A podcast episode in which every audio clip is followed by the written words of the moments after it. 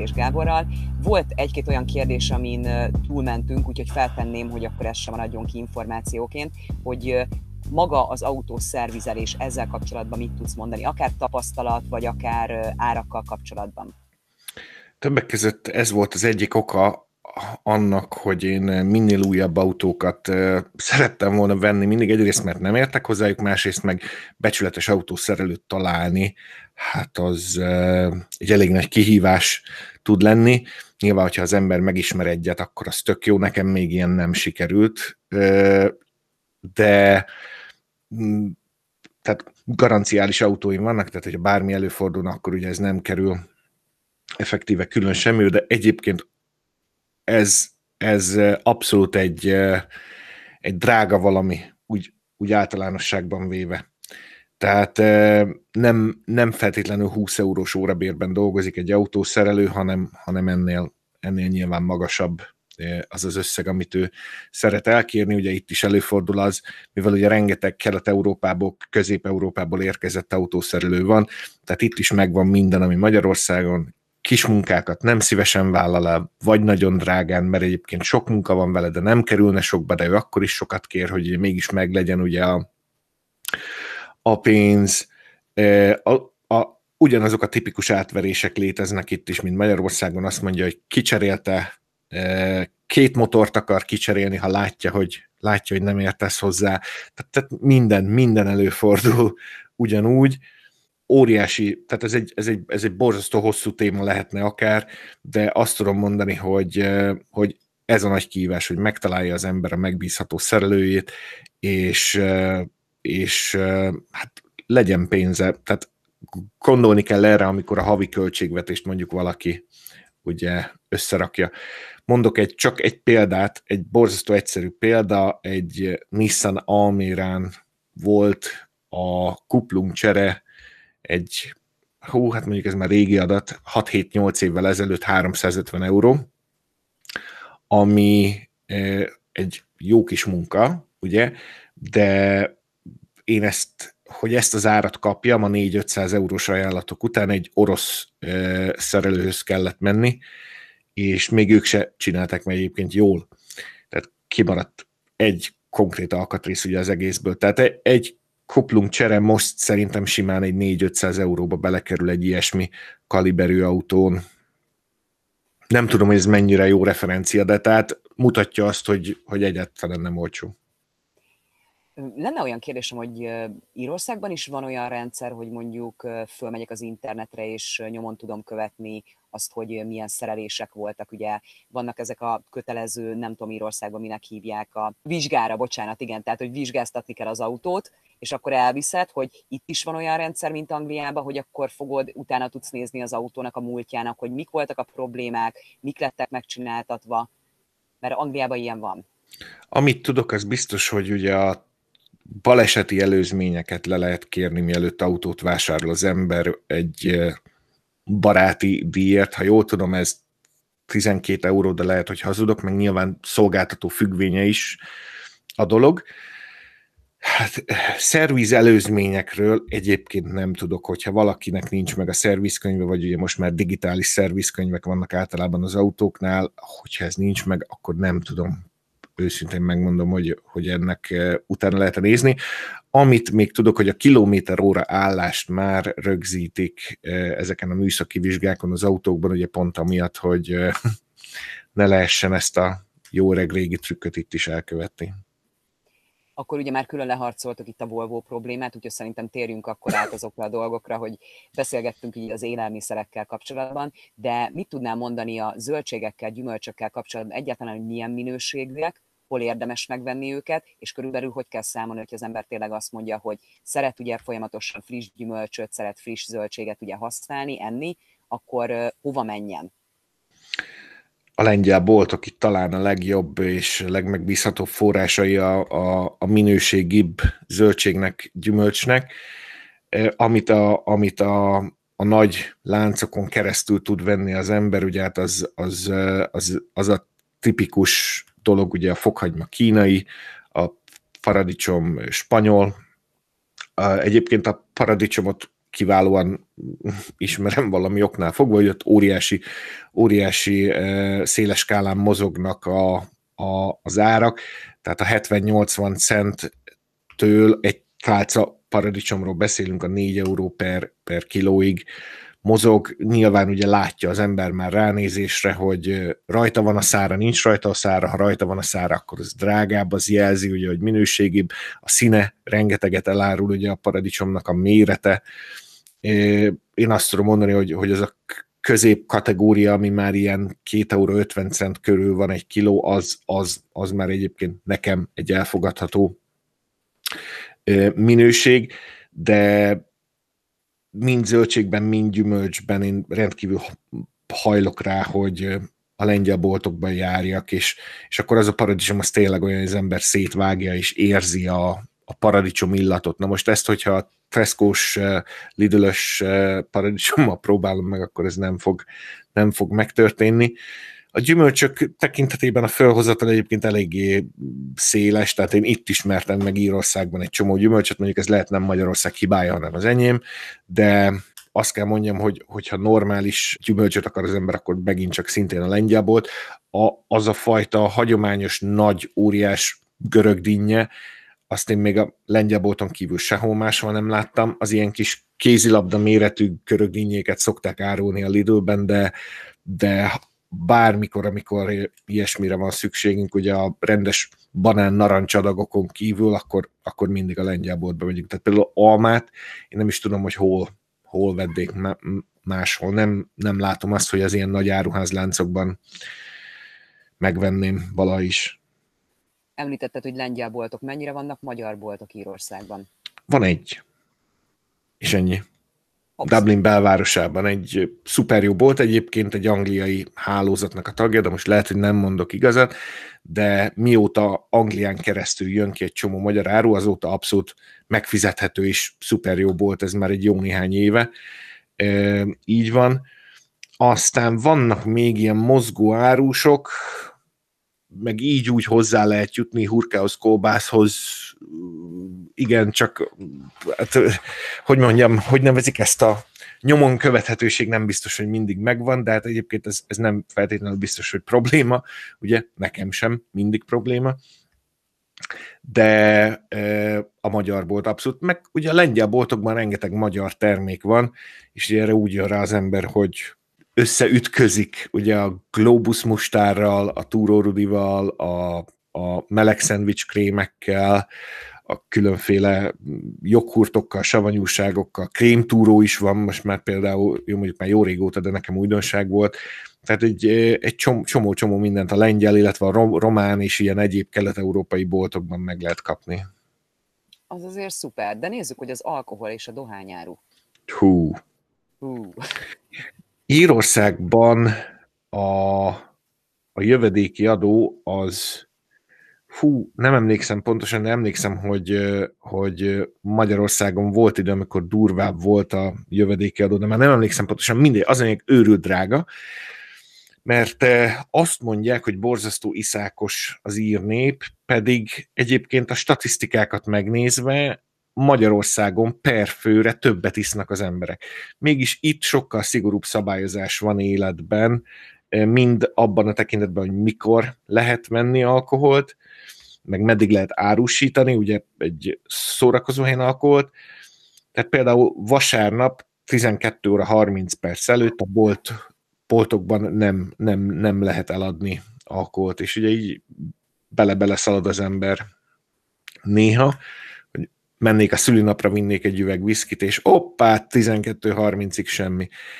Üm, illetve hát az árban a különbség az óriási, tehát például mit mondjak, egy üveg Jack Daniels whisky, vagy egy üveg Jameson whisky, az ilyen 25-30 euró között mozog egy 7 decis üvegről beszélünk.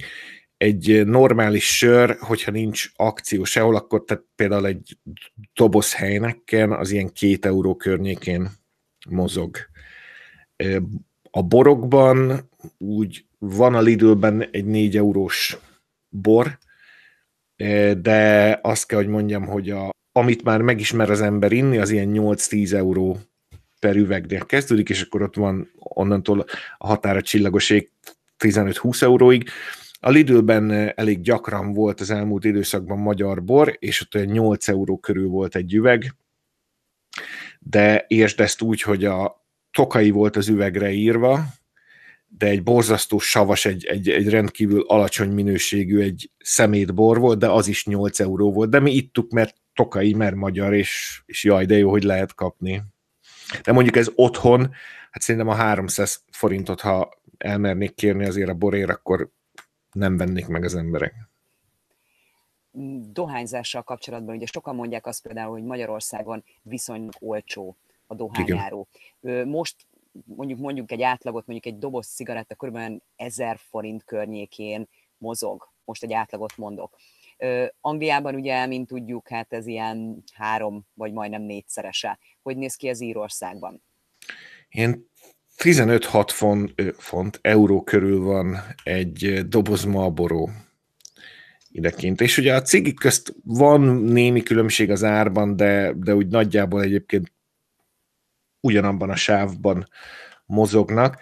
És ugye különösen most egy nehéz időszakot élnek meg a dohányosok, mert ugye leállt a légi közlekedés, vagy legalábbis lecsökkent a turizmus, illetve a mozgás az országok között nagy mértékben lecsökkent, és a, a csempész cigi, amit hát ugye rengetegen szívnak itt, egyszerűen nincs, elfogyott, vagy pedig csak az a, az, az ukrán ö, pipamocsok van, amit ugye nem szívesen szível az ember. Ö, szóval egy elég érdekes helyzet állt elő. Ez egyébként nem csak a dohányárúra, a csempész dohányárúra igaz, hanem az egyéb más drogokra is egyszerűen kifogyott az ország, és ugye ami maradt, az óriási dráguláson esett át. Tehát ez a 15-6 euró, én azt tudom mondani, hogy ez, ez, egy, ez, egy, ez egy óriási költség egy, egy dohányos embernek, és hogyha mondjuk Magyarországra valaki hazamegy, és ugye most már megint négy csíkkal lehet hozni, tehát 40 dobozt lehet végre hozni Magyarországról, ugye sokan, akik nem dohányoznak is hoznak, mert egyébként azt itt 60-70 euróért el tudják adni. Tehát van rajta... Igen, igen, abszolút, abszolút. És némi, némi hasznuk van rajta, aztán, aztán van, aki három bőröndel hoz, de ugye vagy átcsúszik, vagy nem. Tehát ez egy, ez egy rizikó, amit egyébként vállalnak sokan. Aztán ugye vannak, akik kamion számra csempészik, de hát manapság ez már nem nagyon éri meg, de még, de még nyilván mindig, mindig akad ilyesmi is. De rendkívül népszerű ugye látni ezt mindenféle csoportokban, nem feltétlenül csak a magyar csoportokban, hogy keresik az emberek a dohányt, ugye a sodorni való, tölteni való dohányt, illetve a cigarettát, hogy nincs valakinek véletlen eladó, mert ugye egyszerűen, hát hogyha 15 eurójával valaki egy nap egy doboz cigit elszív, hát akkor annak rendesen a zsebébe kell nyúlnia. Ruházattal kapcsolatban mit tudnál mondani átlagban? Drágább, vagy olcsóbb esetleg a jó minőségi ruha, mint Magyarországon például. Ez egy érdekes dolog, erről szerintem sokan sokfélét tudnának mesélni, megint csak nem lehet egyszerűen röviden válaszolni erre.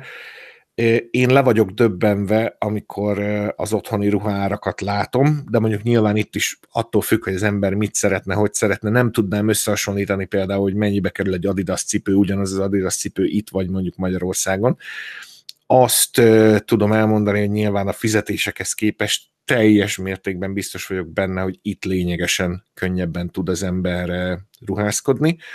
Ami viszont problémát jelent, az nem is igazából az ár, vagy bármi más, hanem az elérhetőség. Ugye, mivel egy kis szigetről beszélünk, ahol nem él 5 millió ember, de majdnem, egy iszonyat pici piacot jelentünk mi bárkinek, hiába van óriási vásárlóerő, nagyon sok cég nem hoz ide akkora választékot, nagyon sok cég nem is hozza be a termékét. Tehát például még Magyarországon elérhető mondjuk hatféle illatban az Old Spice tusfürdő, addig itt általában egy, az alap illat van meg, vagy mondjuk egy jobb helyen ott van három. Tehát e, a ruhákban ugyanez igaz, nincs annyi modell abból a cipőből, nincs annyi fazon ruhából. A hölgyeknek kifejezetten nehéz itt öltözködni, én azt gondolom, ha csak nem akarják a helyi trendeket követni, de egy férfinak mindenhol, úgy itt is, ugye lényegesen egyszerűbb.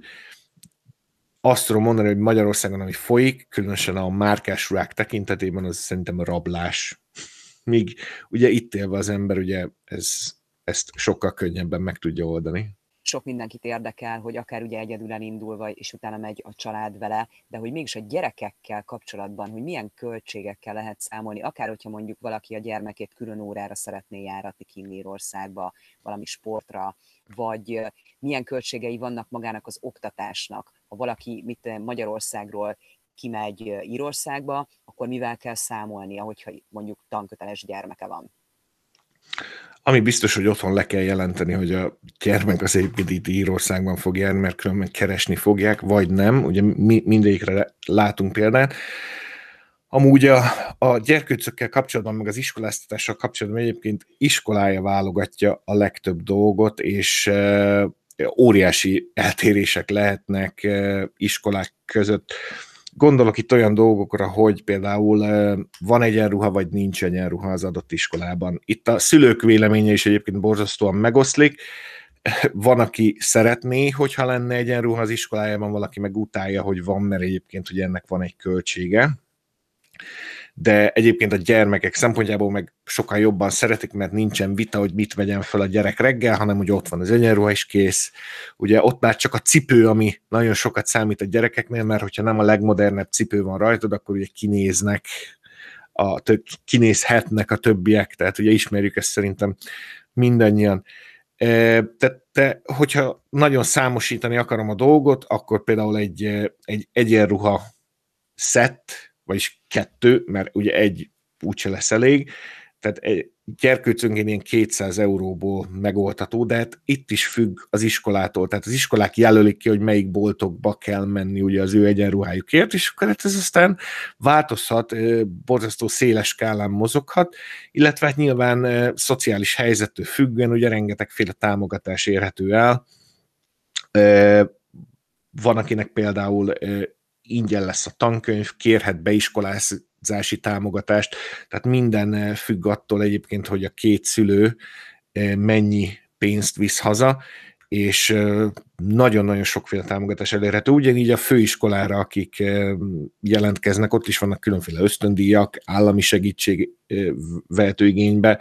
Tehát a szociális háló, mint olyan, az borzasztó erős Írországban. Én nem tudok még egy olyan országot, Európában biztosan nincs, de szerintem sehol a világon, ahol egyébként ennyiféle, meg ilyen magas mértékű juttatást lehetne kapni tankönyvek tekintetében is most mondhatnám, hogy 100 euró per gyerek, de ez is attól függ ugye, hogy melyik korosztály, van már, ahol a használt könyveket is adják, veszik, ugye van, aki szintén, ahogy mondtam, ugye ingyen kapja, tehát ez sem egy nagy dolog is. Ahogy beszélek ugye itt a gyermekes családokkal, ez borzasztó érdekes, hogy van, akinek óriási teher, a beiskolázás, mint olyan, van, aki meg azt mondja, hogy á, egyébként ez ez semmi, mert az iskola maga ö, rengeteget számít, ugye, hogy hova viszi az ember a gyermekét. Például, hogyha ugye egyházi iskola, az nyilván más lesz, ott biztos, hogy lesz egyenruha. Aztán vannak ezek az úgynevezett educate together iskolák, ahol ugye nem számít ki, milyen vallású, nem kell kereszténynek lenni, nem kell akármilyen más Istent imádni, ahhoz, hogy oda járhasson a gyerek. Ott ugye megint csak más lesz. Vannak iskolák, ahol egyébként a 10 órait ingyenesen biztosítják, míg másik iskolákban anyukának kell csomagolni reggel egy gyereknek, hogyha szeretne vinni. Egyébként borzasztó egészség tudatosak, desszert az mindig van a 10 óraihoz, de az ugye soha nem csokoládé, meg ilyesmi. Tehát egy figyelnek itt, meg menü van, tehát a gyerek megkapja egy héttel előre, a szülő megbír válogatni, hogy majd szerdán mit fog enni a Juliska 10 óraira, tehát egy, egy abszolút jó rendszer, de van, vannak olyan iskolák, ahol ez például nem elérhető. És ugyanez igaz a külön órákra is, tehát borzasztó széles skálán mozog a, az, az elérhető fakultációk, szakkörök, bármik, foglalkozások, tehát a, a hangszereken át a sport, az, itt valami óriási dolog, ugye a sport, a tánc, az atlétika, a bármi, a különféle művészetek, rajzolás, festés, bármi, tehát ö, ö, igazából tényleg a határa csillagos ég, és az árakban is itt megint csak iskolája válogatja a dolgot, valahol ugye ennek súlyos költsége van, hogyha az ember akar menni, valahol ingyen van, valahol például itt a mellettünk lévő iskolában itt ilyen jelképes összegeket kérnek el tényleg, tényleg csak azért, hogy mégse legyen ingyen, valamennyire komolyan vegyék a szülők, ugye, hogy, hogy oda jár a gyerek, de például a táncóra itt mi nálunk is, az 20 euró alkalmanként. Tehát az már úgy, hű, tudod, ott már úgy, úgy, úgy elgondolkozik az ember, hogy oké, okay, mennyire lesz tehetséges a gyerek, jó, jár hat hónapig, és akkor majd meglátjuk, utána nem kell többet menni. Menjen át pingpongozni az olcsóbb, tudod. Úgyhogy nagyon-nagyon sokat számít. Az lesz a döntő szempont, nem úgy válogatnak az emberek iskolát, szerintem, a többség legalábbis, hogy hol van ingyenes tíz órai, hol érhető el, e, ír, foci szakkör, hanem egyszerűen mi van a lakhelyükhöz legközelebb, vagy pedig mi az, amit még egyébként bebírnak vállalni, hogy ők oda napi szinten hozzák, viszik a gyereküket, mert ugye itt nem lehet csak úgy kicsapni a gyereket, ugye, hogy menjél iskolába, édes kisfiam, hanem ugye egy bizonyos életkorig, ugye hozni-vinni kell. És ilyen katasztrofális forgalmi dugók tudnak kialakulni itt nálunk is, mikor jönnek az anyukák sorban, és gyűjtik be a gyerekeket, vagy dobják ki őket a kocsiból, így megbédul a, a város. Múzeumbelépők, vagy van esetleg olyan, hogy mit tudom én, egy szervezetnek fizetek éves szinten mondjuk valami tagsági díjat, és akkor mondjuk ilyen múzeumba való belépések kedvezményesek, vagy esetleg nem kell érte fizetni. Tehát vannak-e ilyen lehetőségek Írországban? Amit én tapasztaltam az írországi művészetekkel kapcsolatban, az az, hogy ők borzasztóan másképp értelmezik ezt a szót, mint mondjuk mondjuk, amit én láttam bárhol máshol a világon, de nem tudok egyébként ilyenről, nem tartom kizártnak, hogy van ilyen, de egyébként, hogyha valaki a klasszikus művészetek eh, iránt vonzódik, akkor én azt látom, hogy például vannak, eh, tehát én ezeket a múzeumokat úgy hívom, amiket maximum egyszer akar megnézni az ember, vagy soha. Ugye itt rengeteg ingyenes belépés van, illetve jel, jelképes 5 euró, 10 euró, vagy bármi hasonló belépő van, ami viszont a valódi jóbuli, mondjuk egy Guinness múzeum, na ott már 16 euró fejenként, amit le kell perkálni. Jó, hát azért az ember iszik kiniszt is, de hát azért nem annyit. Viszont ez egy szuper jó dolog, ugye föl lehet menni abba, abba az épületbe, ilyen hatalmas nagy kilátószerűség, és akkor ott van, ha jól tudom, étterem is, meg hát ott kiniszt adnak, az biztos, meg ugye végig visznek a gyáron, aztán a különféle whisky múzeumok, ugye a Jamesonnak van itt múzeumja, illetve hát mindenféle egyéb whisky gyáraknak mindegyiknek van múzeumja, ahol a kóstolással egybekötött múzeumlátogatás van, tehát ezek is azért elég költségesek, nem biztos, hogy minden hónapban akar menni az ember, ilyen 20-30 euró környékén. Például úgy tudom 27 euró volt a Jameson múzeumban, amikor én voltam. Egy látogatás, tehát ami, ami tartalmas szórakozással egybekötött múzeum látogatás, ugye azok drágábbak, de egyébként eh, például a, a Természettudományi Múzeumban nem tudom megmondani, de biztos, hogy nem fájt a belépőnek az ára, tehát eh, elenyésző valami volt. Köszönöm szépen akkor, hogy átbeszéltük ezeket a dolgokat, és a tapasztalataidat megosztottad. Én nekem most nem jut eszembe semmi egyéb költség, de esetleg valaki gondolja, akkor írjátok meg, és akkor utána megbeszéljük Gáborral akár egy másik videó keretében, hogy akkor milyen költségek, amik még fontosak lehetnek. Nagyon szépen köszöntem akkor, és további szép estét kívánok neked. Köszönöm én is, szép estét neked is, szia! Köszönöm, szia, szia!